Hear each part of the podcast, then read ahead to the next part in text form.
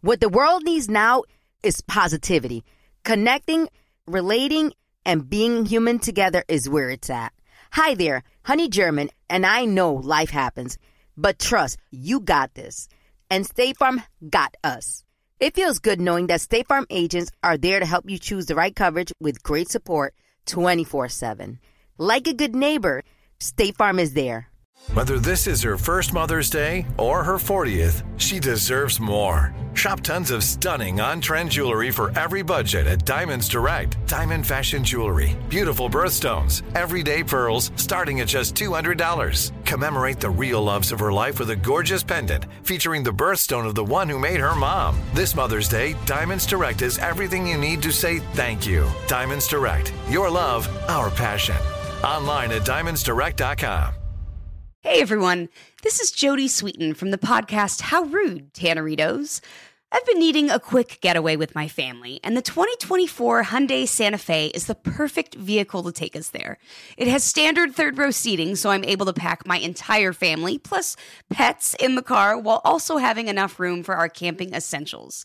Available HTRAC all wheel drive will get us through any dirt trails, and available dual wireless charging pads will ensure we never have to worry about getting stuck with a dead phone in the middle of nowhere.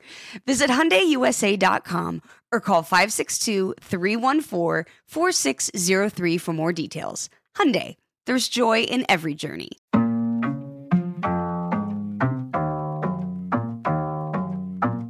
right, let me let me talk my talk. Here we go. Uh. Ah, he said he living life as a gringo. Where you question where you fit and every time you mingle. They say you do this with not enough that. My rapping is really bad. this life as a gringo. Yes, hello and welcome to another episode of Life as a Gringo. I am Dramos, of course. Man, I am beyond excited about today's show. Man, if you are a, a fan of, of comedy or viral videos, you've definitely seen this man's work. He plays a creeper and does like the cholo fit. Those are his viral videos. He also is on the Hulu show This Fool. Uh, Frankie Quinones is going to be hopping on the show in just a little bit. And man, um, I'm really happy to have him share his story. I think it's one that's going to be just super inspiring for for so many of you guys out there who, uh, like me, um, are still waiting for your big break or or had it a bit later than expected or whatever it might be. Um, Frankie's story is definitely something that I think is gonna gonna help, uh, man, kind of make you feel like you're you're doing okay. And I'm I'm really excited to share that. Um, also quickly because I feel like I haven't been promoting this properly, and I've been putting a lot of hard work into this. Um, my book, Just Be, the pre-order is available right now. JustBe.nyc. I got the physical copies in uh, this last week, my samples. So we're finishing that up, and then the pre-orders are going to be going out, um, being shipped to everybody within the next, I'd say, two weeks. So go get your pre-order right now. It helps me know how many um, of the physical copies I should order. So definitely, definitely check that out. The website is justbe.nyc. Some dope merch on there. Um, we're doing a lot of really cool things with that brand, so be on the lookout. A lot of resources for anybody who's trying to just kind of push themselves a little bit in this world and and make some time for wellness and taking care of themselves. So I'm really excited about that.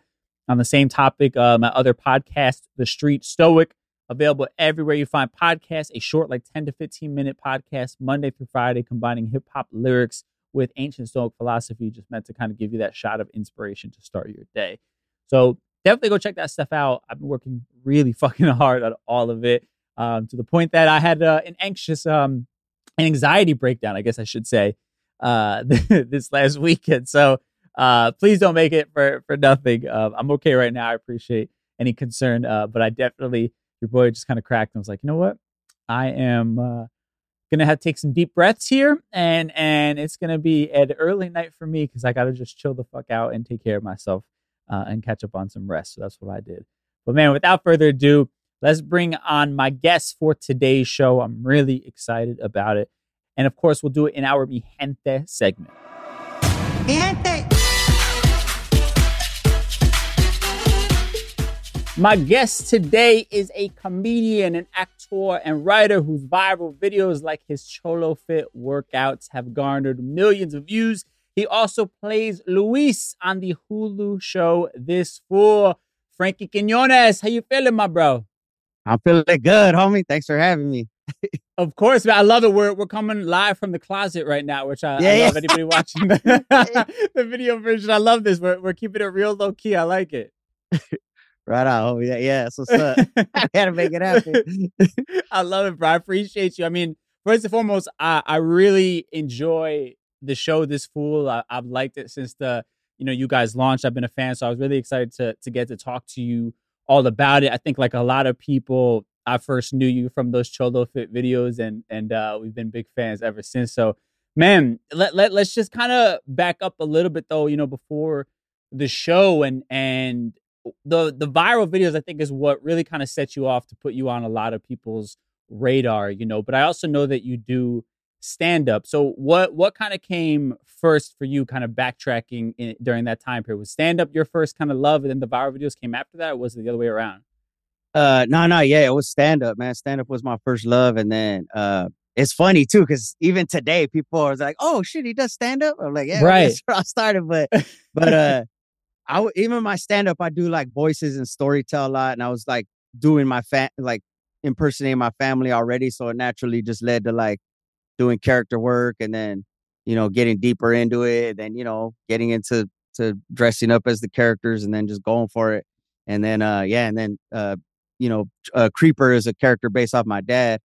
Uh, you know he found his groove and did the the cholo fit rutina or the routine, and then that, that shit is that's the thing that popped off for me, you know. And then so uh when that when that jumped off, then I was able to you know sell sell some tickets and start touring on my own, and and then uh you know and then it kind of just kept growing from there. Cool. Yeah, I mean it's funny because we we live in a world now where a lot of people start with the viral videos, then become stand up uh, comedians essentially, right? Like they Oh yeah, they need Yeah. something to then go into the real world and, and, and do something with. But I, I'm curious for you. I mean, you're you're of a of a different generation where you did start cutting your teeth in the world of stand up, but the world of stand up is kind of like this very tight knit kind of almost brotherhood, right? There's a lot of like politicking that happens. Same as kind of the music industry is like that. It's all kind of everybody knows everybody. There's a lot of opinions on uh, on people who are getting popular. Did you get a lot of shit at first where people kind of were like, "Oh, this is just this dude who makes these funny videos, and now he thinks he could do stand up"? Was there kind of backlash? At Oh first? yeah, yeah. Because you know, as a you know, the stand up, a lot of people in the stand up community knew knew me as well. I wasn't a big name yet, obviously, but um, just like the like what you said, big picture is because like you know, in the stand up community, a lot of times like YouTubers or TikTokers, they would kind of, you know, you got these stand ups that are trying to work their way into these clubs and busting their ass, and some of them are really funny, but for you know for whatever reason they can't move tickets and, and, you know these Mhm. comedy clubs they got a business to run. So these tiktokers and these youtubers start coming in and they're packing the selling the shows out but they Mhm. didn't really have like a live act you know? They sometimes they just go up there and do a q&a even you know at the stand-up club. So you would get you know legit stand-ups that you know they get you know they have words about it you know? They're like right. man this motherfucker you know i'm over here busting my ass writing these jokes and this dude has some Yeah, viral YouTube videos, and now he's just up there like doing a Q and so there was a little little bit of a hump that I'm still that I still have to work to get past. But but for a while it was like people were like, well, what's he gonna do live? You know, he's gonna do just walk around, run around the stage as creeper. They didn't know that I actually was already a stand up. So Right. it took a while for people to like, you know, finally they start coming out. They're like, oh shit, oh he does have, oh shit, he does stand up. Like okay, and then so I, I it was definitely like a little hurdle that I had to, to overcome to prove that like I was actually a, a legit stand up on t- on top of the the viral video. so I was like, yeah. it was kind I of mean, funny. I- it worked. It was backwards for me. Yeah, yeah. right. Well, yeah, it's backwards from what people are used to these days. But anybody that's that's not familiar, can you kind of talk about that working stand-up comedian who's just trying to like make make it? You know what I mean? Just trying to get one break, like how grimy of a life and hard of a life it is to be like that lower rung stand-up who's maybe getting some bookings, but you're playing, you know, really small rooms in like random cities uh, across the country. You're Oh, making yeah, any money. Oh. Like, talk about that life because I feel like not a lot. We all see like the Kevin Hart's of the world, or we see you with the TV show, but nobody really knows the grind that it is to be a stand-up comedian on their way up. Yeah, homie. I, I really appreciate you uh, asking these questions, man. Because Yeah. um, like for me, it was like you know there was a kind of thing. Oh, he got lucky and made one viral Mhm. video, and here he is, and they didn't know the whole backstory. Like th- this September of this year will be 17 years since I started doing stand up. You know what I mean? So it's like, it's it was a grind, homie. And then it's like, you know, and you know, I, I remember like hitting open mics. You get that first gig where you get 20 bucks and two free drinks, and you're like, here we go, baby. You know what I'm saying? It's about to pop Yeah. off for your boy, you know? And then and then 10 years later, I'm 35 years old, sleeping on my homie's couch, you know, just still trying to make it to that next gig. You know what I'm saying? And so yeah. it was there was definitely some like you know I'd be in you know little little towns that were like grimy and you know I'm st- you're staying in roach motels and I remember man there was some hotels like we you know you, you- I wouldn't I would have to drive there I used to work at a hardware store and I'd be driving mm. to some small town and oh, for the weekend and, and you know sometimes I got to go straight to one time I had to go straight to the gig and then I brought my my uh, homie with me uh and uh Johan and then so we we did the gig and we didn't have time to check in the hotel yet so we go to the hotel after as soon as we open the door of the hotel bunch of cockroaches scattered all over Oh. the place and I'm like I've been around cockroaches before but this was like these motherfuckers were running this place so we and so we had to sleep with we slept with uh toilet paper in our ears and shit like oh, you know, just those, those those motherfuckers will get in there, homie, in your ears. So we were like, I'm like, damn, man. And then and then that gig, that particular gig, the dude, he was like, oh man, the owner, it was like at a bar restaurant place, and the dude, he was Yeah. like, man, that the owner was supposed to give me money for this, and don't worry though, I'm gonna pay you. But for now, I got we got Taco Bell in the back, man. And I'm like, this motherfucker's paid he's paid us with Taco Bell dog, and we gotta sleep with these roaches and shit. Like, but it's like I love uh you know like reliving those moments and, re- and remembering those days you know because it's like you, you can never forget them but it was like you know we, we went through that whole thing man and then my first big break was uh my boy uh, Craig Robinson who you know from like the office hot tub time machine all that he uh I, I yeah I opened for him one time at Cobb's Comedy Club up in San Francisco and um and uh he just took a liking to me man and he took me under his wing and he hit me up the following week and he's like you know, uh, you, you want to hit the road with me? And I was like, uh, yeah, Mm. yeah, yeah, sure, no, sure, no problem, Craig. You know, I was trying to keep it cool. Dog, I hung Yeah. up the phone. I was doing cartwheels and shit, like jumping up and down, and and that shit went for six years. You know, I was touring with him, and uh, and uh, Wow. yeah, so I, I was, you know, so I was just, I was just, just doing stand up. You know, that, that that was it, and.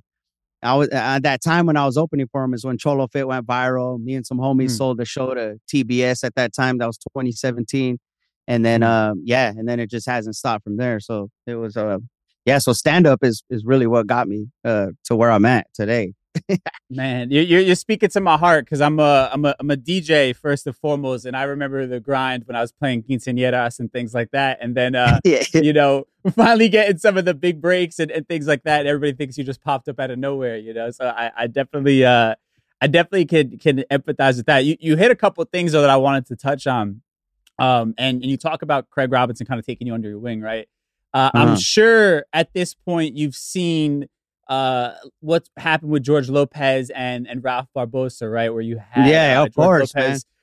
George Lopez on a podcast, kind of um, you know, throwing some shade at, at, at Ralph Barbosa, who's a younger comic, you know, Mm-hmm. and a lot of conversations about George Lopez sort of not being somebody who is willing to uplift that next generation and be a mentor.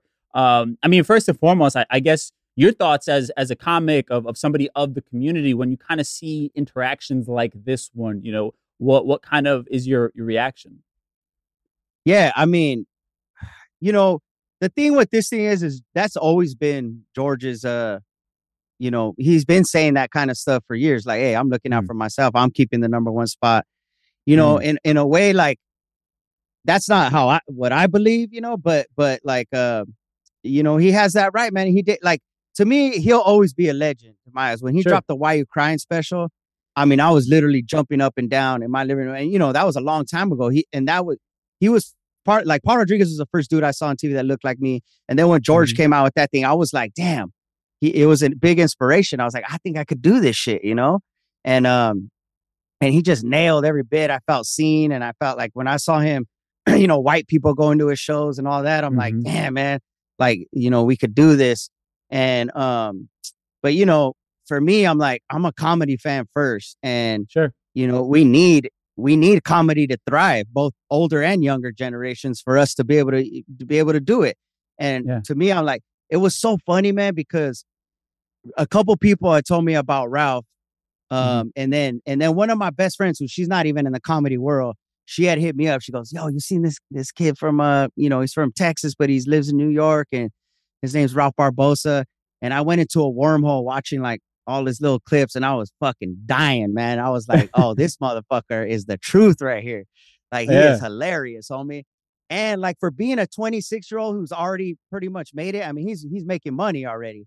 He, Right. he has a good head on his shoulders. You know what I mean? And and but in in in like, you know, I'm not trying to come to anybody's defense, but that's what George does, and comedians in general on podcasts they talk shit. And so Right. in the full in the full context of the eh, the whole interview, they were already on the subject of hey, how'd you make it, and helping other people and all that. And uh, you know, Ralph just did uh Andrew Schulz's pod podcast, Yeah. and they addressed that. And um, you know, and Ralph is real cool about. It. He's like, man, I wasn't even mad. He's like, they're just they're talking shit. That's what you do on Right. podcasts. And George has been saying this shit for years, but it's just that that clip like went viral, and then when it dropped on TMZ, I mean, I had Mhm. everybody texting me, man. Like, you know, we all had to kind of like, hey, man, what's up? Like, how we, like, what's your Right. opinion on this and da da da. I was like, nobody needs to take sides here. It is what it is. I'm cool with George. You know, George, George has been cool to me, and Mm-hmm. uh, but also I got mad love and respect for the the the younger generation. You know, I'm 42 years old. You know, so it's like Mhm. uh, you know, it's you know, I come from an older thing and all that, but Ralph is like he kind of has an old soul with it too. He's just such a he's so he's so confident up there. His his energy on stage. He's just a great writer. I mean, I'm rooting for that. I'm rooting for that dude uh, all the way. You know what I mean? So, you know, and I, I'm I'm glad that George called him. You know, because George is wearing it right now, homie. They're everybody's Right. going in on him. You know, and it's like, but I, he's gonna be fine, homie. You know, he's still gonna film two movies this year. He's still got a TV Mm. show. He's still gonna to sell tickets. But I think that uh, you know, Ralph going out there and mentioning how George called him without having making it a public thing. He just like, hey man, I didn't mean no bad, da da da. And Ralph even said, like, damn, I was starstruck when he called. Like, Right. you know, right. he, he what he says, like, I don't really fuck with this comedy, but I still respect him and he's still a legend and all that. hmm And uh, Andrew Schulz made a good point. He was like, you know, yeah, you're a you're a comedian who's Mexican, but but George was a Mexican comedian, so that so so that you can be a comedian who's Mexican, because you know jo- George already did the whole like, hey, you know, this is how we do, and this is this, Mhm. and then so now now you know now you can just come out and be just you know whatever uh, talk about whatever be a clever writer and be mexican and you don't have to even address those things because george already did it for us you know what i'm saying so it's like i, I don't know i was just like i love ralph man i reached out to him like it was funny like a week before this shit Yeah. popped off i just sent him a message i said man you funny motherfucker dog keep going you know i'm, I'm rooting for you and then like Yeah. literally like 10 days later this whole shit pops up. i was like oh damn but it's working out for ralph man his following That- is like yeah. tripled That's what I was gonna say. At the end of the day, it, it's working wonders for Ralph because now everybody's talking about him. And then the good thing is because he's great at what he does, and he already has that catalog. People can go back and and he genuinely can make the most of this moment. You know what I mean? And he is getting, ironically, where uh, you know George is not trying to kind of pass the torch. He he kind of did it by accident by by Yeah, having that sort of commentary. You know, but but I, I mean I get what you're saying. I, I think at the end of the day, you know it, it's like yeah, you can't ever tell somebody like, yo, you have to be passing the torch back down, right? Like I can't tell somebody what they should or shouldn't do with their success, right? Like just like I can't tell you what you should do shouldn't do with your money, right? That's like a personal thing, and and and you get to do it. But I think when it comes to Latin comics, you know, and and I think in in the idea of Latin creatives as a whole, then you get even bigger when it comes to Hollywood, right? And how many people are in that upper echelon of of actors or stories that are getting told, you know, um, we are in a, a very distinct minority. You know what I mean? And I think that I would hope that people would want to each kind of do their part to kind of change a bit of those narratives. And of course, George, just by a product of his greatness, right, um, did that and broke down a lot of doors, like you're saying. But I, I think that that's kind of where some of the sting is, where it's just kind of like, listen, we have to fight and fight and fight to be heard or to have you know anybody give a fuck about our stories as a whole.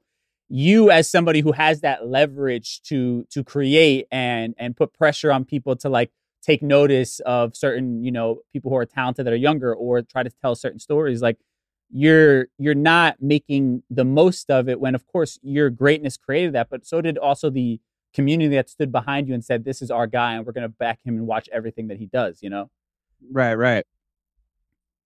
Yeah, man. It- it's it's one of those things. I mean, everybody that knows me and all my peers and all that, they know. Because to me, I'm like, dog. If there's more of us that are as funny or just as funny, then that means that people are gente is just gonna come to that many more shows a year, or whatever Yeah. it is. Like there's there's enough there's enough for all of us, man. It's like, Right. but I get it. Like, you know, George growing up with his bitter grandmother raising him, and you know, it was a kind of a dog eat dog world, you know, for Mhm. him. Like, I get why he has that mentality, and Hollywood can be very much that, but Right. at the same at the same time, though, it's like, it's like, man, like, uh, there's there's like there's no reason to talk down about any other Latino or try to block their way. And, and right now, all that stuff's coming out, like the steps he Yep. took to make sure he keep the kept the number one spot and all that. And and and hopefully, like we all learn from that and and and you know see what we could do because it's like you said, homie, we already have to work so much harder than everybody else. And Yeah. then you know, and, and you know, it's like uh, which it is is the case for you know more than ju- just us too. But it's like, you know what I mean for like networks and stuff like that. It's like there's there's always like the one Latino show a year, the one, right. Right. no, where There's you never know, like a, too many white shows. There's never like, you know, a question of is this white story going to be universal enough for everybody? You know what I mean? There's never that question when something's being created, you know, but for us there is. So we have like this burden that we have to kind of fight, you know, and, and kind of band together almost. Yeah, for sure, man. I to me, I'm like, I like nobody owes anybody anything. Like I don't, you know, uh, Sure. you know, I know I'm not that big or famous, but you know, I don't need to go out of my way or anything. But I just, it's just something I do in general. Mhm. It's like younger comics and all that. I'm like, I'm here for you, homie. Like da da da. It's like, you know, uh, uh, you know, I I do whatever I can or give whatever advice I can.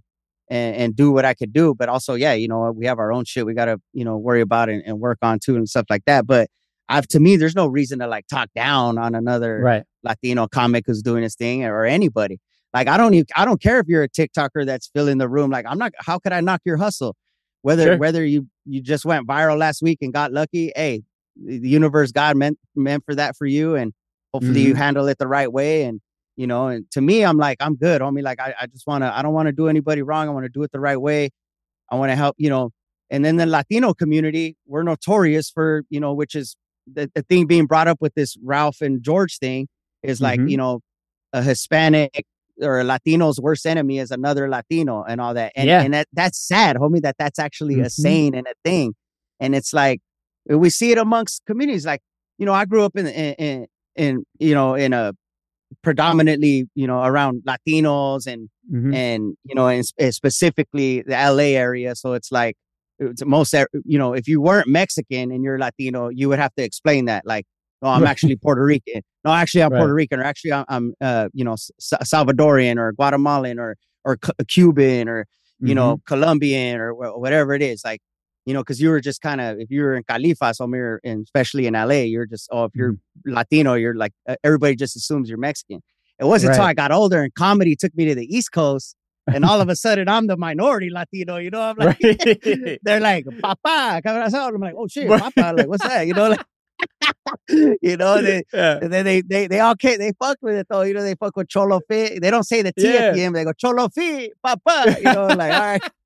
I'm like, all right, homie, that's what's up. You know, thank you. Like, hey, no, but, but, uh, you know, I, that was when I discovered the world and then going to Miami and all that and seeing Mhm. the, all the inner beef, dog, which is sad amongst Yeah. you know, uh, Cubans hating Mexicans, Venezuelans Yeah. hating da da da, Colombians hating da da da, and I'm like, really, y'all, really? That's that's what we're doing, like, and and you know, and then you got the the man over here, or the, the you know, the being like, yep, there they go, they just they just divide each other on their own, you know, and it's, exactly. it's Yeah, so our sad, bro. worst enemy. Yeah, it, it, it really is, baby. Because shit is rough out here, and it could be a lot easier if we actually stop doing the nonsense. Man, I'm I'm loving everything, dude. I got I got a, a few more questions I want to get into. Um, but let's just pause for a second, though. We gotta we gotta take a quick break, and then we'll be right back. I love sharing positive tips with my listeners on everything from health challenges to relationship troubles because life happens, baby, but you got this. Hi there, I'm Honey German, and I know we can all use some positive energy these days. That's why I make sure to empower my community because a bit of motivation and support can go a long way. And luckily, we have State Farm to support us. Like when you talk to a State Farm agent to choose the coverage you need, and they have the options to protect the things you value most. It's the perfect positive tip you need. State Farm is also a big supporter of the My Cultura podcast network, where we as podcast hosts get to share our experiences and stories. Like a good neighbor, State Farm is there. Listen to new episodes of your favorite My Cultura shows wherever you listen to podcasts. Hey everyone, it's Ted from Consumer Cellular, the guy in the orange sweater, and this is your wake up call. If you're paying too much for wireless service, you don't have to keep having that nightmare. Consumer Cellular has the same fast, reliable coverage as the leading carriers for less. And for a limited time, new customers receive their second month free when they sign up and use promo code MONTHFREE by May 31st. So why keep spending more than you have to? Seriously, wake up and call 1 888 freedom or visit consumercellular.com. Taxes, fees, and other third party charges will apply. See website for additional details. Okay. I love Walker Hayes. He's amazing. He's so fun, such a great entertainer. And that's why I'm so excited that JCPenney and country music singer songwriter Walker Hayes are partnering together on a new limited time men's collection for the everyday guy.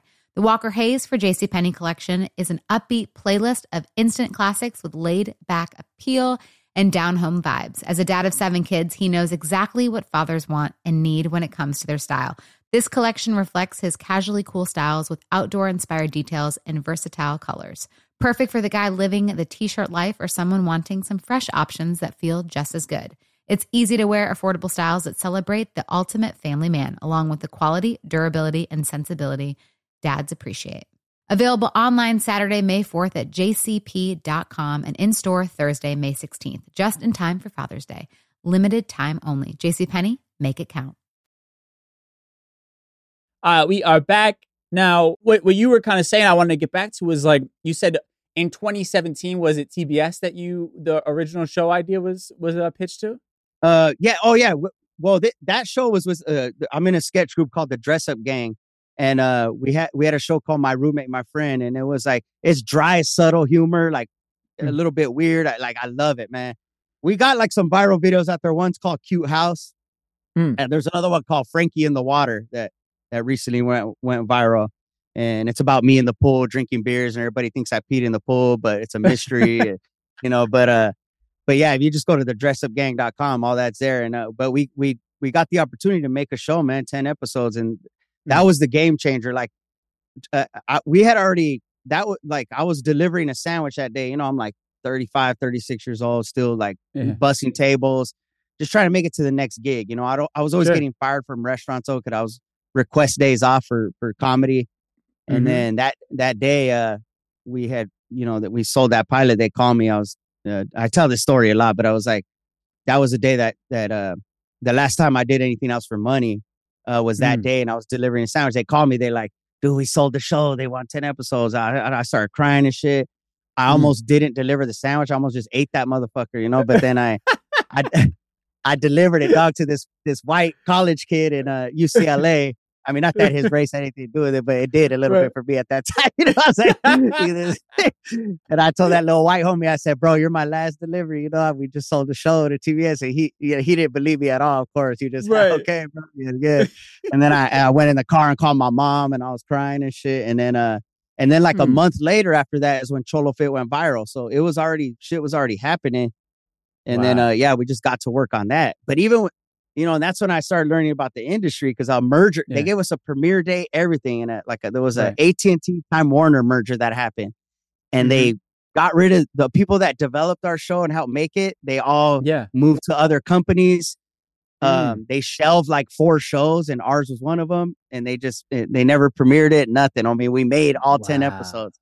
Crazy dog. That's I was like, damn, y'all motherfuckers got that much money where you could pay for I this whole know. and just be like, "Uh, you know what? Let's just put this aside for a little bit here. Uh, you know, it's just like oh, and we're like on this emotional roller coaster, like, oh, our lives are Right. changing and da da da. Like, oh, we had a yeah.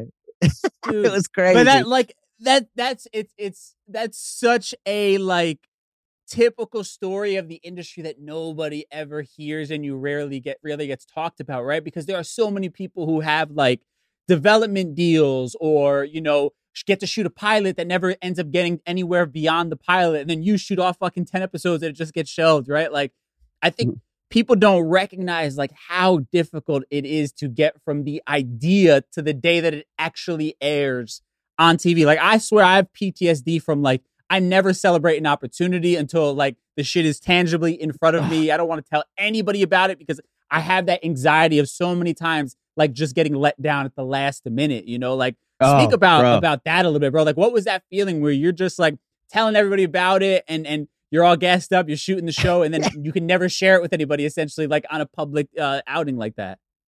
yeah, no, I mean, it was, oh man, it hurt though, you know, because Yeah. everybody, you know, it was all getting high, especially just for people that fucked with me or like on my social media. I'm like, oh yeah, we're Sure. there. What are you filming? We're filming this show, y'all coming out in December. Yeah.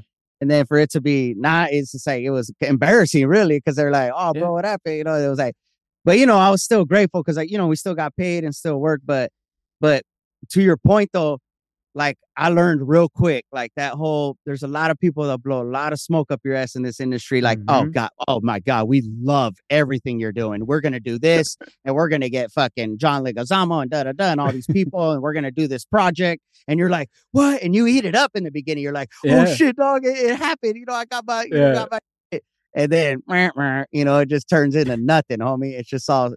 And so it's like you said, I like even now, like when I film shit, I don't Yeah. get excited about it until I see it on the TV. Like, all right, cool, right. there it is. Like, because because it's like that. You you get you get your fucking you get your heart broken all the time in this fucking industry. I'm sure with music too, homie. It's just like Yeah. you know that now you now is you get as it happens and you get tainted a little bit.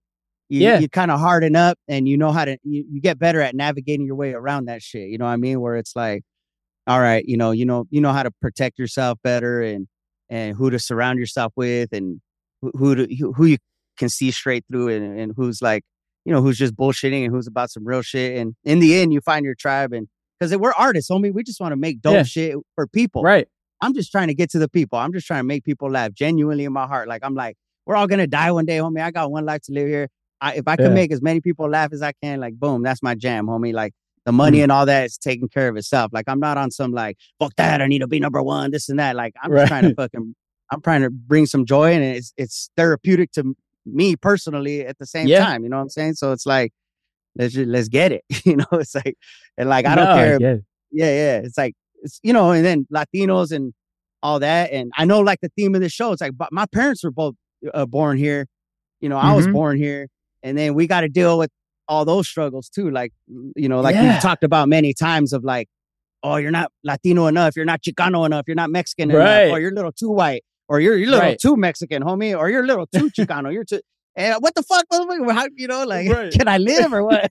right right yeah you're you're battling like so many like like you're you're finding it hard to be authentic essentially right because people just keep fucking telling you what you are or aren't at the end of the day right and you're just like dude i'm just trying to like exist and and Yeah, and exactly. create some shit and and like not be unhappy in life you know what i'm saying and people people always want to want to interject their own ideas in there but i mean like for for you when that happens was there a part of you that like internalizes it almost as I'm not maybe I'm not good enough. Or, you know, like if I was good enough, they would have then felt the need to air the show. Was there a part of you that ever internalized that, or you were you kind of able to just be like, fuck it, on to the next thing? Yeah, I mean, it sucked because we knew it was, it, you know, and it wasn't like a, it, it wasn't like my show. It was a group of us, you know, and these Sure. fools were all white. I was the only Latino in the group, Yeah. And so, you know, I was pumped on that because I was, I was already, my character work was kind of already out there on the internet, so that's when I was able to, able to lean into like my shit, and Yeah. then, you know, and then, and then with this other thing, I was able to show like my, you know, that I could be versatile. You know what I'm saying, or that my taste in comedy was, you know, like the palette was was was big or whatever, whatever it was. And so it I mean, it was definitely discouraging as fuck, man, because it was like, damn, we poured our heart and souls into it. You know, you're doing the 12, 15 hour days. And then all of a sudden they just like, no, we're gonna put this shit on hold.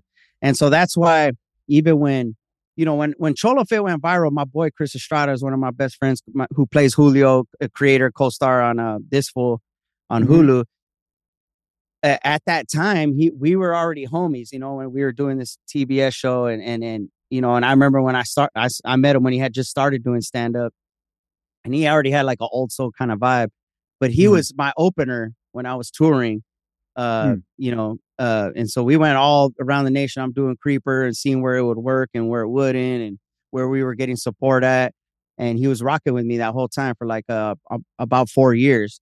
And then during during that time, you know, he started working on uh this fool with some longtime homies of mine, Matt, Pat, and Jake. And so I was I was able to share what I went through with, you know, the TBS show with him. So he was like, I'm like, you know, so we kind of always had our guard up on that end, like, hey man, this could all go to shit any second. But Right. it, it like the way you can look at it is like, you know, because you, you get script deals and you get Mhm. pilot. There's so many dead scripts out there and dead pilots, but Mhm. they're you gotta look at it as like, okay, it's it's work, homie. It's another job at least. Obviously, Right. you always wanted to get it picked up. You wanted to go to the next level, but in the end, you know, it's a business, and you just got to be grateful that you know you got that next check coming in, whatever it is.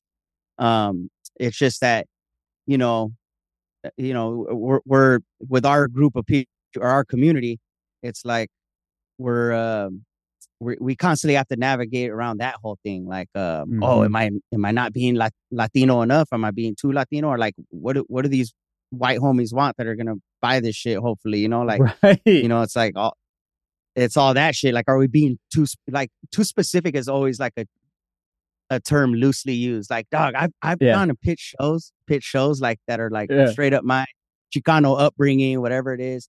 And sometimes these people that are taking these pitch meetings for these networks, like there could be a 27 year old white girl from Idaho that just got this Right. executive job, and you're Yeah. and I'm trying, and they're like, oh, so what's a cholo? You know, and I'm like, "Ah, it's like, all right, it's this and da da da, and then uh, dog, I'm no joke, true story. I was pitching. I don't want to say Yeah. what network it was, but Sure. at the at the end of the pitch, and I'm like being there, like pouring my heart and soul out, shooting for the moon, to stars. Yeah. You know, like, oh man, this could be it. I'm like, bam, here's my story. Here's what I want the show to be. And at the end, the Yeah. girl's looking at me. She's like, wow, this is really specific. You know, like like that.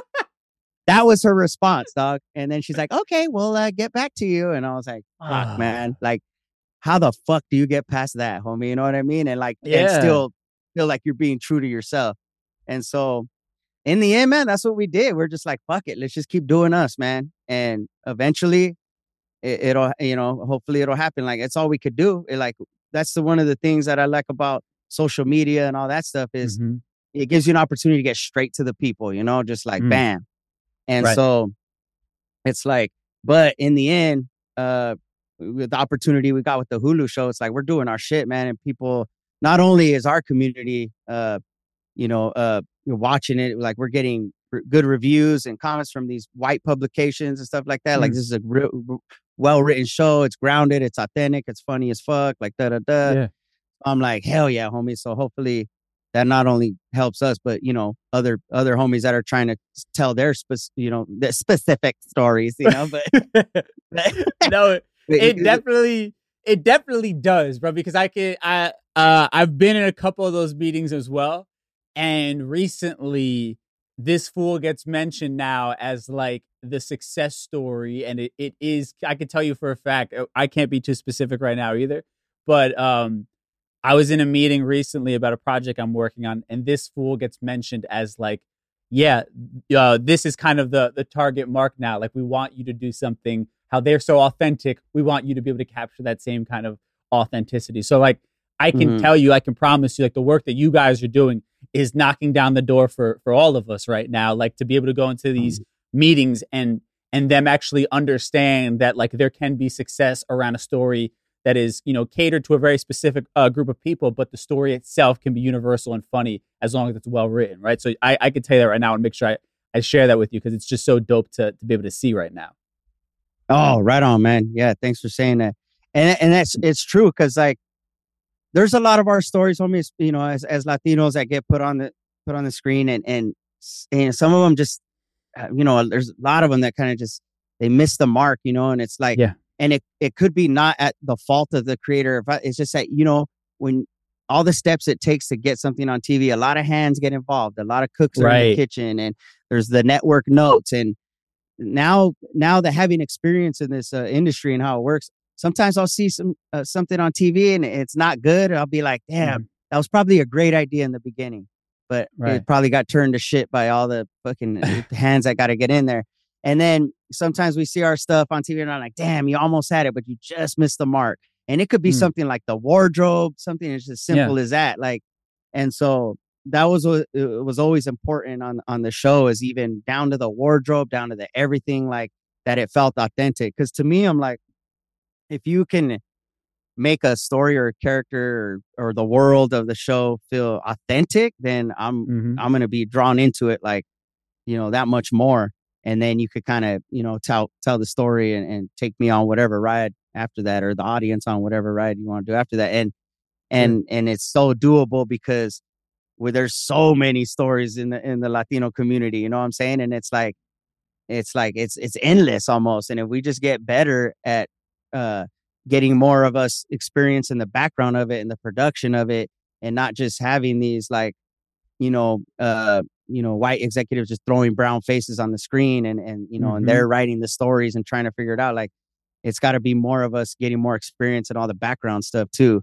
And then i think that uh, it being optimistic i think that uh, it's going to get better for us man. And then like you're going to see these more uh these stories coming from all types of different latinos and and and and uh in them being beautiful and feeling authentic and and for it just reading for people across the board of all backgrounds being like fuck yeah like i didn't grow up like that but i'm drawn mm-hmm. to it and i could relate i'm finding ways to relate to it because da da da or da da da you know and it's just like if something's good homie and it's good like it, you know people are people of all backgrounds are going to watch it you know it's just like because it's it's it sucks when it's like oh they canceled that show because it was da da da like even Yeah. i've been like they didn't cancel that show because it was too whatever it just wasn't good you know? But- and i'm not i'm not trying to talk shit on anybody i'm always happy Sure, to see brown faces on tv but you Yeah. know i just think we're gonna get better at telling our stories and and uh and i think it's gonna be good there's gonna be more more and more opportunities for us Yeah, I, I I definitely agree. I mean, let's let's talk about this fool a bit. I know you mentioned uh, Chris Estrada, who is you know the co-star and also uh, a creator on, on the show, and I know I, I've seen him in the background of your Cholo Fit videos and things like that before. I was like rewatching mm. some of it. I was like, damn, it's it's beautiful to see you guys go back, you know, that far. And you talked about him him opening, but like you know, for your for your comedy sets when you're on tour, let's talk about how difficult it was to go from this fool the idea to this fool being an actual show that got to be aired on on Hulu. Like what what was the process like? Was it easier than you imagined? Was it more difficult? Kind of break it down for us a little behind the scenes. Oh man. Well, uh, well, what was funny is so okay. So Chris was working on it, and then a, a friend of mine, Pat Bishop. So Matt, Pat, and Jake are these dudes. Uh, Matt, Matt Ingebretson, Pat Bishop, Jake Weisman. You know the Jewish homies. They're um they're cool as fuck, and I've known them for 13 years. You know, and so. Wow. You know, it was uh, that those guys. They had did a show called Corporate on Comedy Central. They did three seasons of it, and they all used to do stand up also. So that's how we originally met. And then Mhm. they, with the thing with Chris is when you see him do stand up, like his t- little 10 minute set when he first started was like, you could see a show in it. You know what I mean? Mm. And so they approached him and they were like, oh, what's up? And then, so, you know, Chris was like, hey, man, uh, you know, the homies, Pat, man, Jake, they're, they want to try to develop something. And I was like, fuck yeah. And so, he, they were always he was always chi- you know Chris was always chiming chiming me in or I would you know talk to Matt Pat and Jake and I was like all right you know it took it's a long process you know and then they're just like working on developing the world out and all that stuff and then and then they got uh Fred Armisen on board and then Mm. Fred Armisen uh took a liking to it and he went out and pitched it with you know with the guys and helped sell it and so you know they got some offers and and even after it got picked up to do the pilot, like Chris was even like, because he had never really acted before, nothing, you know. He was just like, Mhm. oh, the, he was like genuinely like, oh, who's gonna play Julio, you know? Mhm. And they're like, you are, you know. And he's like, Yeah. oh shit. But he got on his grind, man. He got an acting coach, started taking acting classes, and just he just went for it. And then they were like, oh man, we don't know if we're gonna have you in the writers' room or what character we'll have you, but we want want you to be involved in some capacity. I'm like, fuck yeah, man, let's do this. And so it was they were trying to go for a more on the nose character with Luis, like a, a Mhm. bigger, tougher looking vato, like tatted up, Yeah. like bigger than Chris, like just boom, Yeah. like more like like tough guy, you know. and um, Yeah. and they were they were uh, having trouble casting that that guy. So eventually, like it was uh, a couple of the producers were like, man, let's have Frankie like read for it just to maybe, you know, figure this thing out. And I was like, all right. So I wasn't thinking nothing of it. I started reading for it. And then they were like, fuck, man, maybe we should, you know, maybe we should submit you to try to, or try to, you know, see maybe you could be a, a contestant to get this, get the part, you know, cause Yeah. in the end, like in the end, like it was ABC signature and Hulu, like they have Mhm. to approve everything. You know what I mean? It's not like Sure. you could just be like, nah, this is who we want.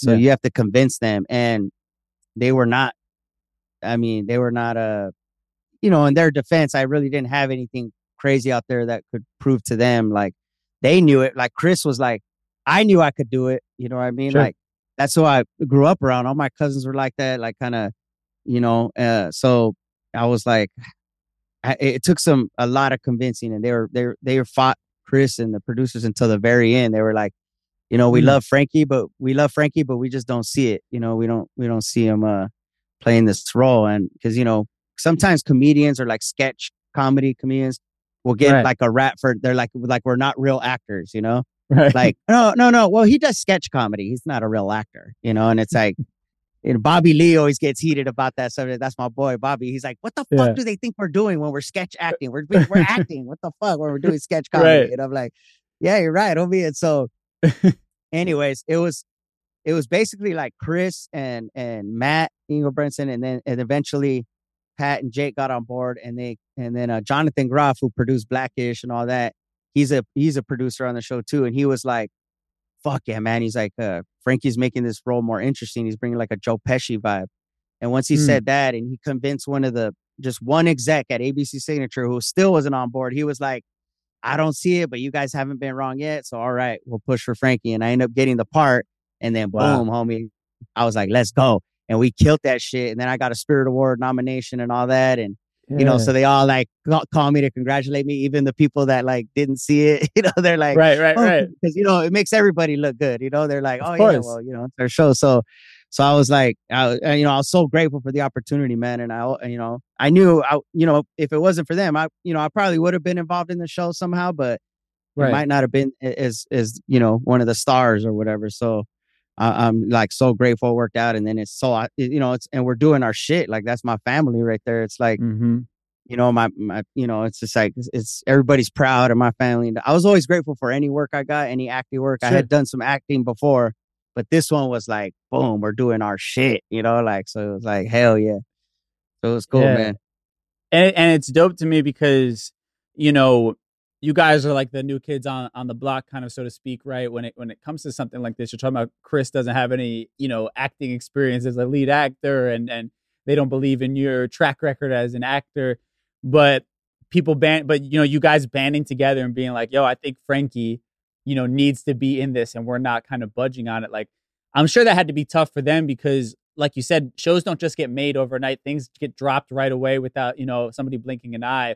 That had to be you know i i don't know if you could speak for them but i'm sure that had to be tough for them to kind of be like pushing that so hard knowing that these things get taken away so easily as well oh yeah yeah and so they're i mean now you know they're they're like i'm like so grateful to them you know to like yeah Matt, Pat, Jake, Chris, like, man, eh, the EPs, Jonathan Groff, Fred Armisen. I'm like, man, thank you guys for pushing for me. I'm like, and they're like, they they turn the tables like, homie, like, thank you. Like, you made us look so Right. good because we had to fight for you. And then now it worked out like it did. And now now the show's Yeah. getting these nominations. And it's cause and so they're like, you you helped us like elevate our shit. I'm like, fuck, homie. So it just it's so dope, but it works out that way. You know, I know it's a yeah few and far between. I know it's kind of like catching lightning in a bottle sometimes. So I'm I'm just so grateful, man, to be like part of that. And it's like, you know, and then just like, you know, I'm just channeling so much of my family in that character. So it's just Mm. like I think so what helps it feel so so grounded and dope. But it's like, yeah, it, it's it's all very risky. It's a very risky business. And so yeah uh, I'm glad it worked out in this case. And then, you know, and being able to work like a, a you know, a Emmy fucking winning actor like uh Michael Imperioli, you know, it's like mm-hmm. I was like so nervous, man, to be able to work with him. And then he he, he just like he helped me elevate my game in so many ways, man. Just like he put the confidence in me, you know, because I was like, Mm. oh fuck, man, like, you know, uh, uh to you know, there's some dramatic scenes in there and da da da. And I'm like, yeah you know, I got some, I got some that are just him and I, you know, and and he would just like, yo, man, I thought you were classically trained. He was like, I told, he's like, I told your boy Chris. I was like, oh, what what school did he go to?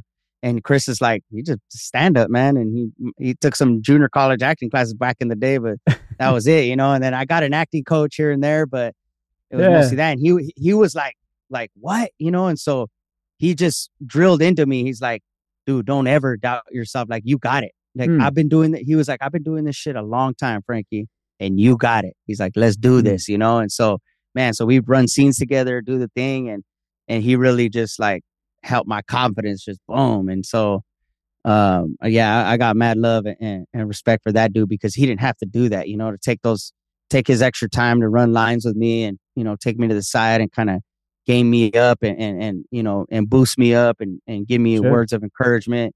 He didn't have to do that, and he did. And you know, and I think that's just shows the type of uh, person and character he is. He's like, and that's what added to the set. He's like probably the biggest star on the set, and nobody's a diva on that set. Nobody's like, you know, oh, don't talk to me. I need to stay in character and just bring my blue M and M's to my trailer, and that's it. You know, like there's no, there's none of that shit going on, homie. It's all it's all it's all family love. You know. That's beautiful, man. I wanted to, I, I, I did want to ask too because I know you're you're talking about you base the character off of people in your own life, right? But I, I do Yeah. think anybody who might be a critic, and I think in general with, I guess anytime we represent our upbringing, there is a fine line I think between where we could become a stereotype that it could go like a negative way, right? It becomes a negative uh, connotation towards what we're representing. How do you kind of Right, right. walk that line? You know, because you're obviously you're playing somebody who just got out of prison. You know what I mean? Who uh, Mhm. was involved in in gangs and things like that, right? And and there is truth to a lot of that story for many people who grew up in certain areas, right? They had family that that you know was involved in that lifestyle. But then, how do you tell it in a way that it doesn't become something that you know kind of pigeonholes us? You know what I mean? Where a lot of people say, "Oh, white you know writers or or you know casting agents only want to see us in these types of roles." Like, what is that balance that you try to kind of find, or all of you tried to find in telling this story?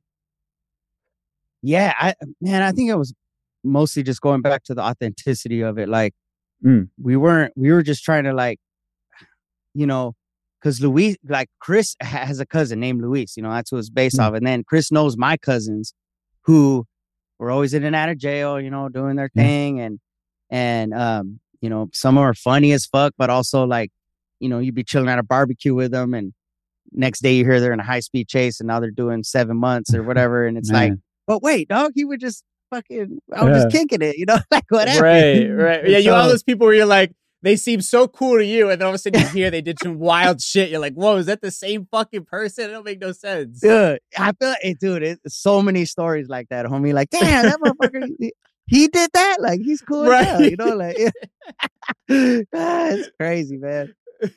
But yeah, it's like, man, it, it, to me, I was like, I know it's like, um, you know, especially when when Cholo Fit first went viral, you know, I was Yeah. getting a lot of that. Like, man, oh, he's it's a bad look. He's making fun of Sure. us and da da da. And and uh, I love when I get people that, and it's happened so many times where people will be like, oh man, you know what? I was hating on you, homie, at first. Like, I thought you were just doing da da da. And then they were like, then I started really watching this shit and like, oh man, Creeper's like a real homie. Like, he's been through shit and he's all spiritual and like, he really is about some some positive shit, you know. And I'm like, yeah, dog, that's my dad, that's my father. You know what I'm saying? I'm not trying to be like like imitate something I don't know, you know. And and people that Mhm. really fuck with the character, they they you could obviously tell, like, okay, yeah, he knows, like, or whatever. It's like my dad was always Chuck Taylor's Dickies, always had a lowrider.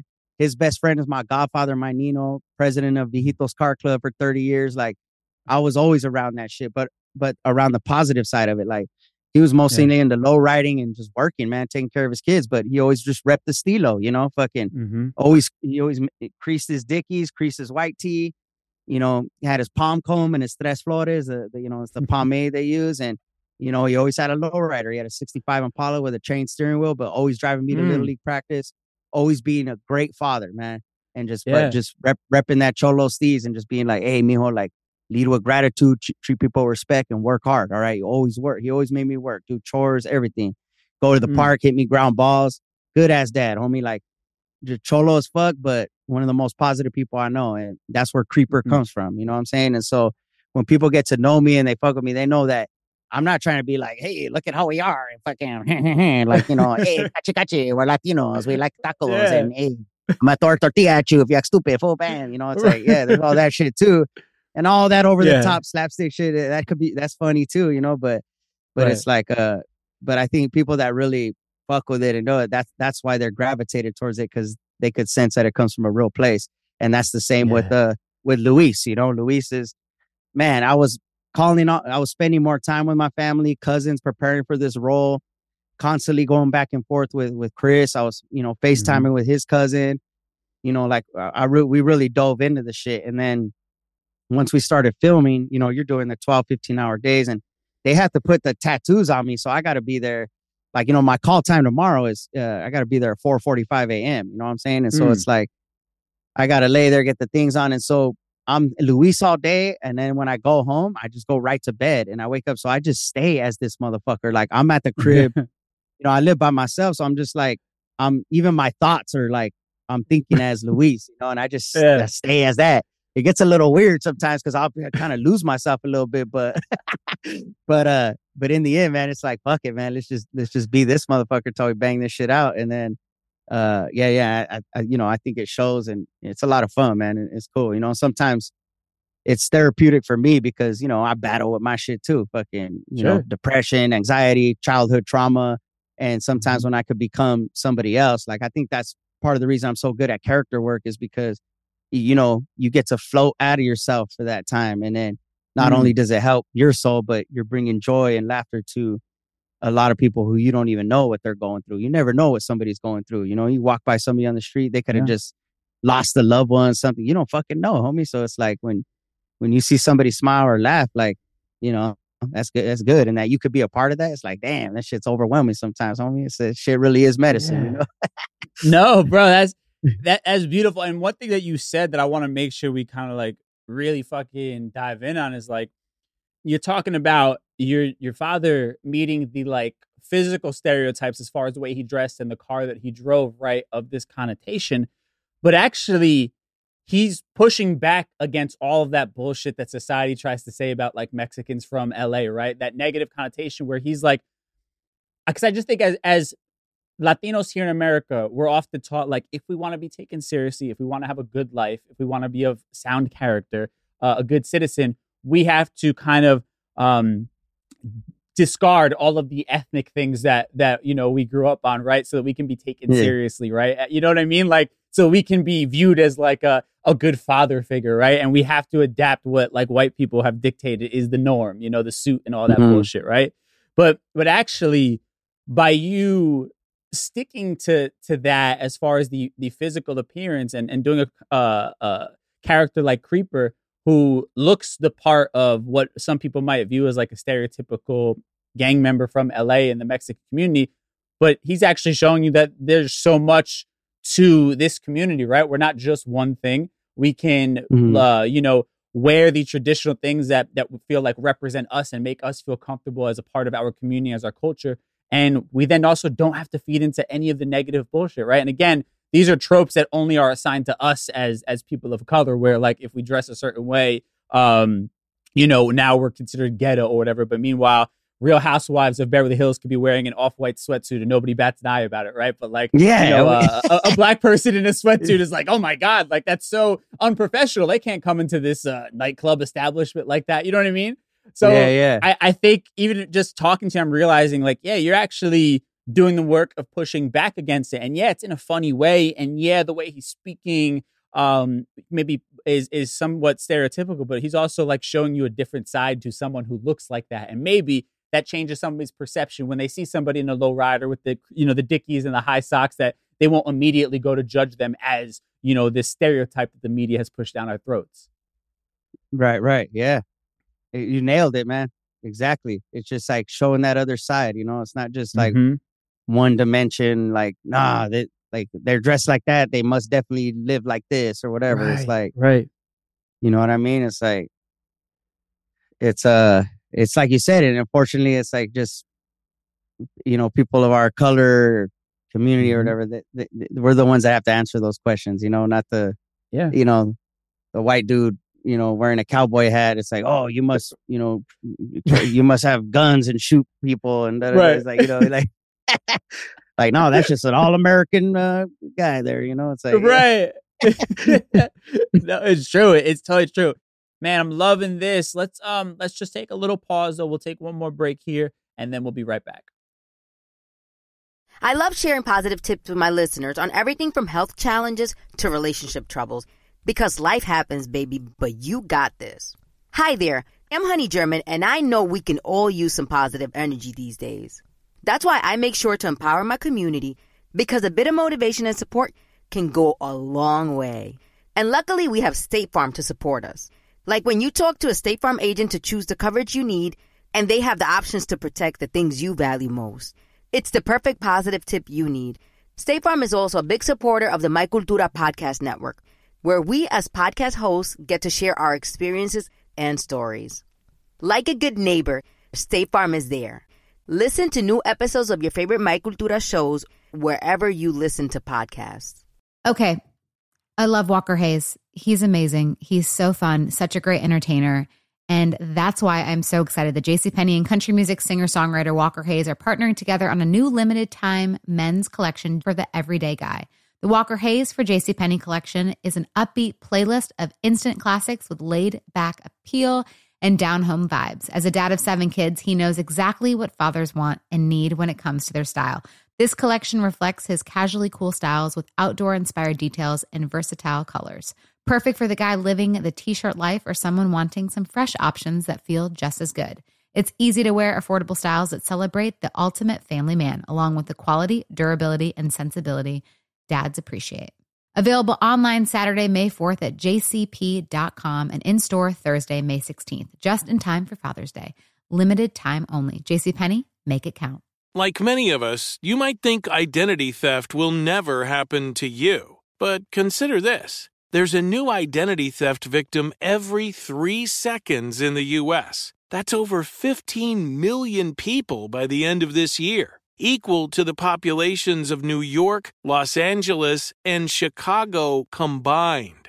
Even worse, identity theft victims often don't even know they're victims. That's why Lifelock Identity Theft Protection alerts you to identity threats, even the ones that don't show up on a credit report, like data breaches, fraudulent bank transactions, loan and credit card applications, and crimes committed in your name. If your identity is stolen, your own dedicated Lifelock US based restoration specialist will work to fix it. Lifelock protects you in ways that you simply can't on your own. Join now and save up to 25% your first year at lifelock.com slash iHeart. That's lifelock.com slash iHeart to save up to 25%. Identity theft protection starts here. Uh, we are back. So last thing I want to ask you, because I, I, I I find this to be the most fascinating part about your story is 35 years old, still down and out, delivering sandwiches, sleeping on a couch. like most people are fucking giving up on the dream well before then. A, what kept you going, but also coming from, you know, um a, a, a Latin family, like what the fuck did they think of what you were doing at that point in your life? Yeah. Like give me just take me to take me to Frankie at 35 years old who was still trying to figure it out. Oh man, yeah. It was uh yeah, my self-esteem wasn't the best, man. But honestly, I was like, I was grateful, like, you know, I hadn't got anybody pregnant, I didn't have any kids mm-hmm. or stuff like that. Mm-hmm. So so I really had to only worry about wiping my own ass as far as that goes, you know. But yeah. but you know, and I had my homie was just like, Yeah, man, you could crash in my he believed in me too, you know, he was like, Give me two hundred mm. bucks a month. I just had to mm. give him 200 bucks a month. I had to pay my cell phone bill and all that. And I would just get gig to gig, you know? And some months I would have good months in comedy, you know, and I'd be like, oh, hell yeah, I made a couple grand this month or whatever, just off yeah. comedy. But then the next month that wouldn't be the case, or, you know, it was, it was inconsistent when you start kind of making it. Right. It's very inconsistent.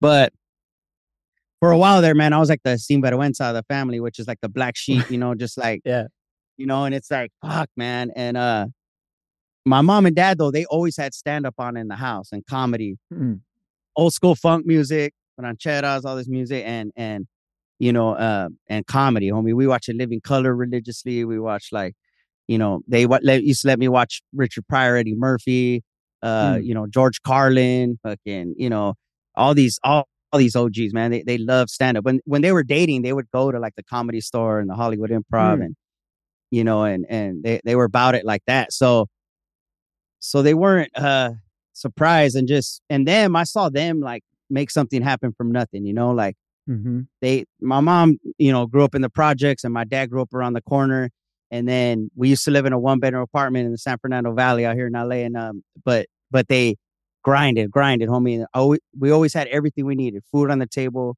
roof over our Mhm. head and and then they just were good good parents you know just like disciplining us you know they used to beat the shit out of us but who didn't back in the day you know what i'm saying so it was Right. like It's a fact. and so, you know, and then they, and then, you know, eventually they moved us to the suburbs and it was like, you know, it, it was, it was, we weren't like balling, but it just wasn't the hood anymore. You know what I'm saying? Sure. It was like, you know, there's, I'm fucking, there's uh, wh- white dudes rollerblading and shit. Like, oh shit, hell yeah.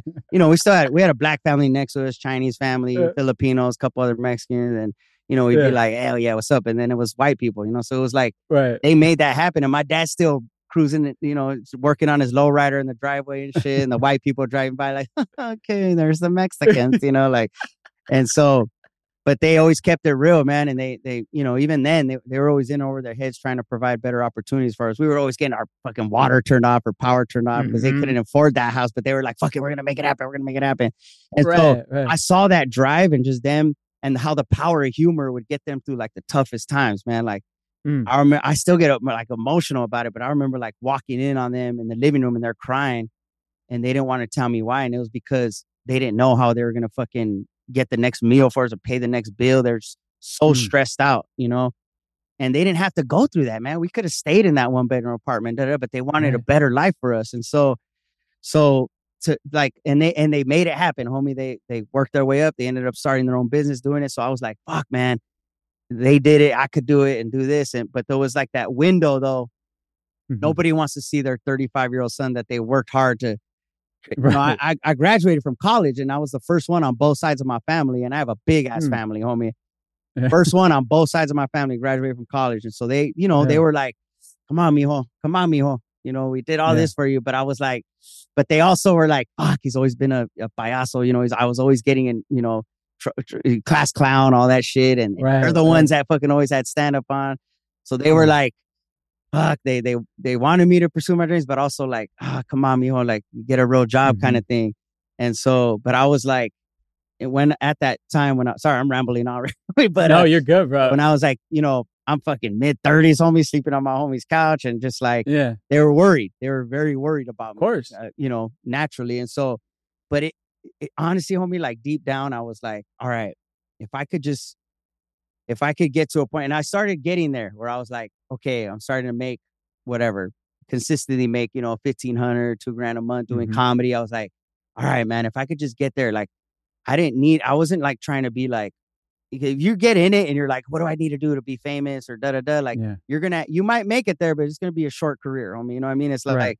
in my opinion, I don't know, but everybody has a different path. Sure. But uh, but I was like, I really was on some shit where I'm like, nah, this is why I'm here, like on this earth. If I Mhm.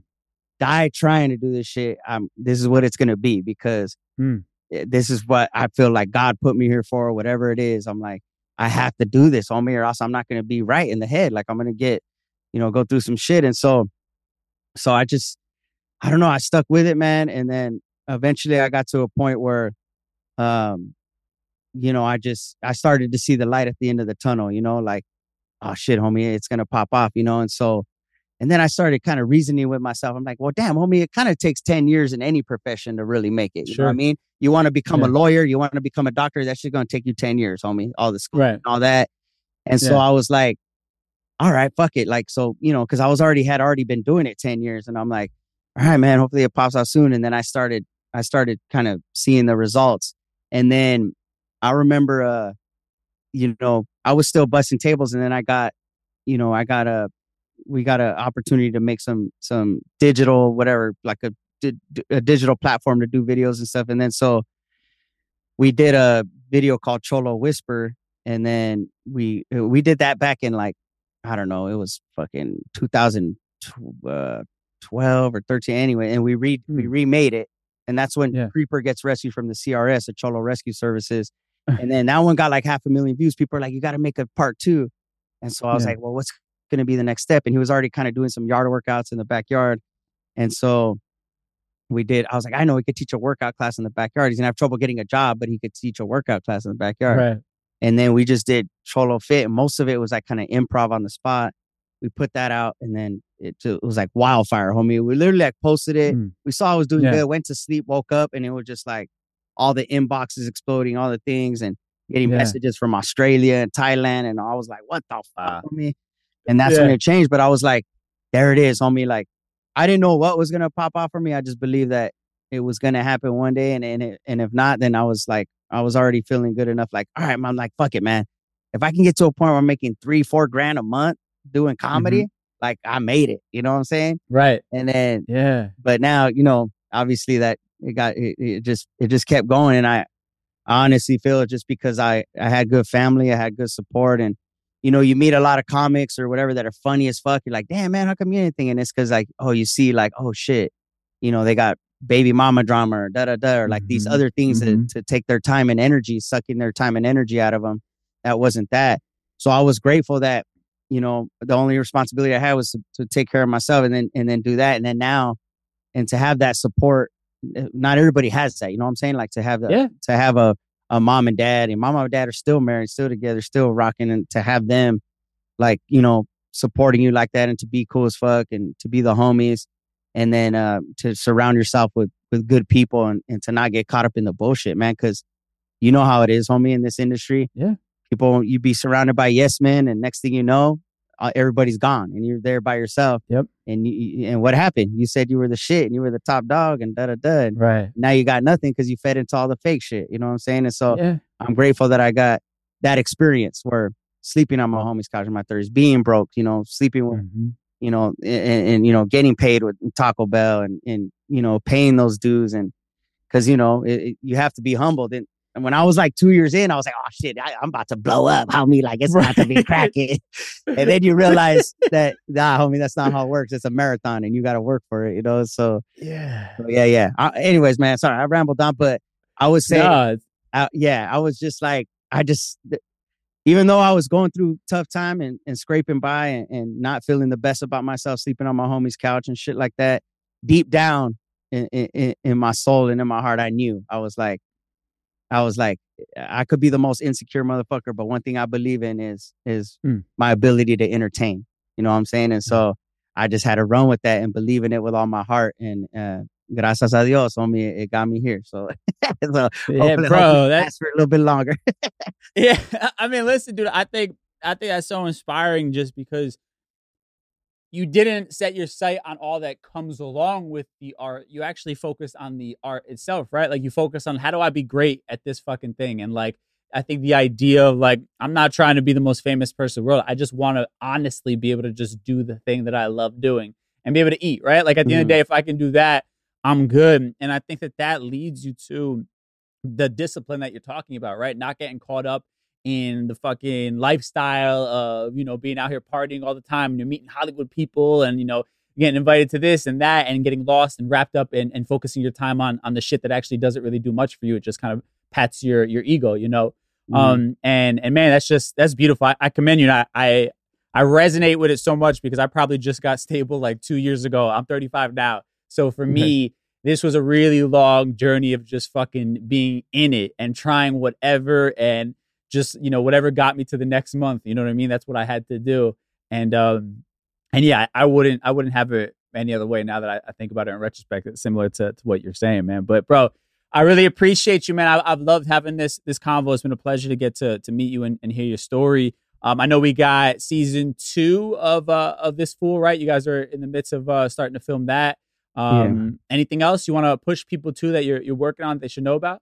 Yeah, well, I got a a podcast. It's on, you know, it's on iHeart also, uh, but Mhm. uh, on Will Ferrell's network, Big Money Players. But it's called the Frankie Quinones Show, and it's like uh mostly like sketches, like scripted sketches where I do voices, characters, a lot of creeper in there, and and stuff like that. But yeah, you just go the Frankie Quinones Show.com or wherever you listen to podcasts, and then uh yeah, homie, we got that uh that season two, and then after we we're in the, we just we're in the third week right now, and uh, Hmm. I'm really excited about it, man. We go we're going all out this second season, so so uh so Love it. yeah, please be on the lookout for that, and then uh you know, and then I'll, I'll be hit, hitting the road and touring starting in uh May, so yeah, just check that out, frankiequinones.com, and thanks for having me, man. That was a great conversation. You asked you asked a lot of good questions. I'm like, you know, sometimes you get hit with questions, you're like, oh man, we're talking about this again, but yeah, yeah yeah, great, man. Good, good vibe and good conversation, bro. Thank you so much. Nah, I appreciate you, my bro. It's been a pleasure.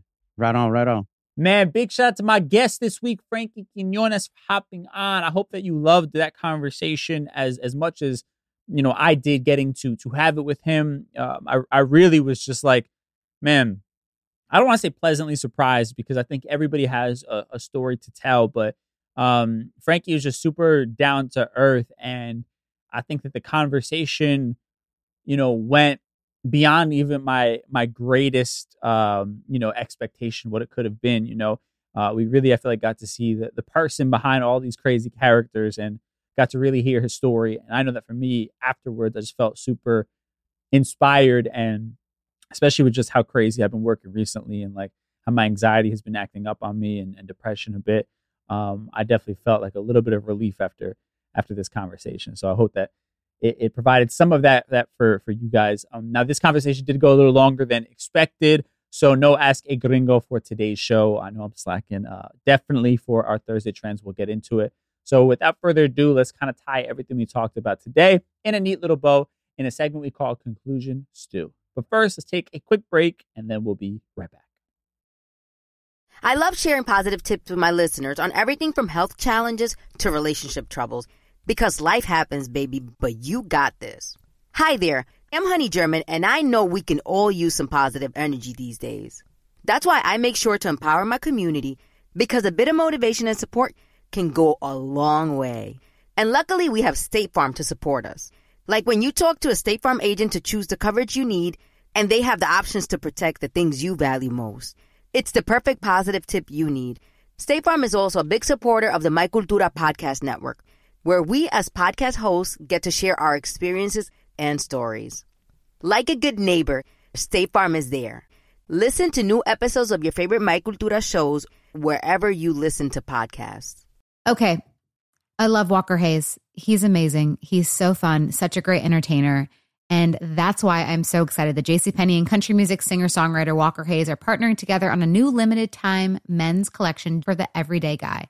The Walker Hayes for JCPenney collection is an upbeat playlist of instant classics with laid back appeal and down home vibes. As a dad of seven kids, he knows exactly what fathers want and need when it comes to their style. This collection reflects his casually cool styles with outdoor inspired details and versatile colors. Perfect for the guy living the t shirt life or someone wanting some fresh options that feel just as good. It's easy to wear, affordable styles that celebrate the ultimate family man, along with the quality, durability, and sensibility dads appreciate. Available online Saturday, May 4th at jcp.com and in store Thursday, May 16th, just in time for Father's Day. Limited time only. JCPenney, make it count. Right here, right now. Find your beautiful new floor at Rite Rug Flooring. Choose from thousands of in stock styles, ready for next day installation, and all backed by the right price guarantee. Visit riterug.com. That's R I T E R U G.com today to schedule a free in home estimate or to find a location near you. 24 month financing is available with approved credit. For 90 years, we've been right here, right now. Rite Rug Flooring. Time for conclusion stew. Mm.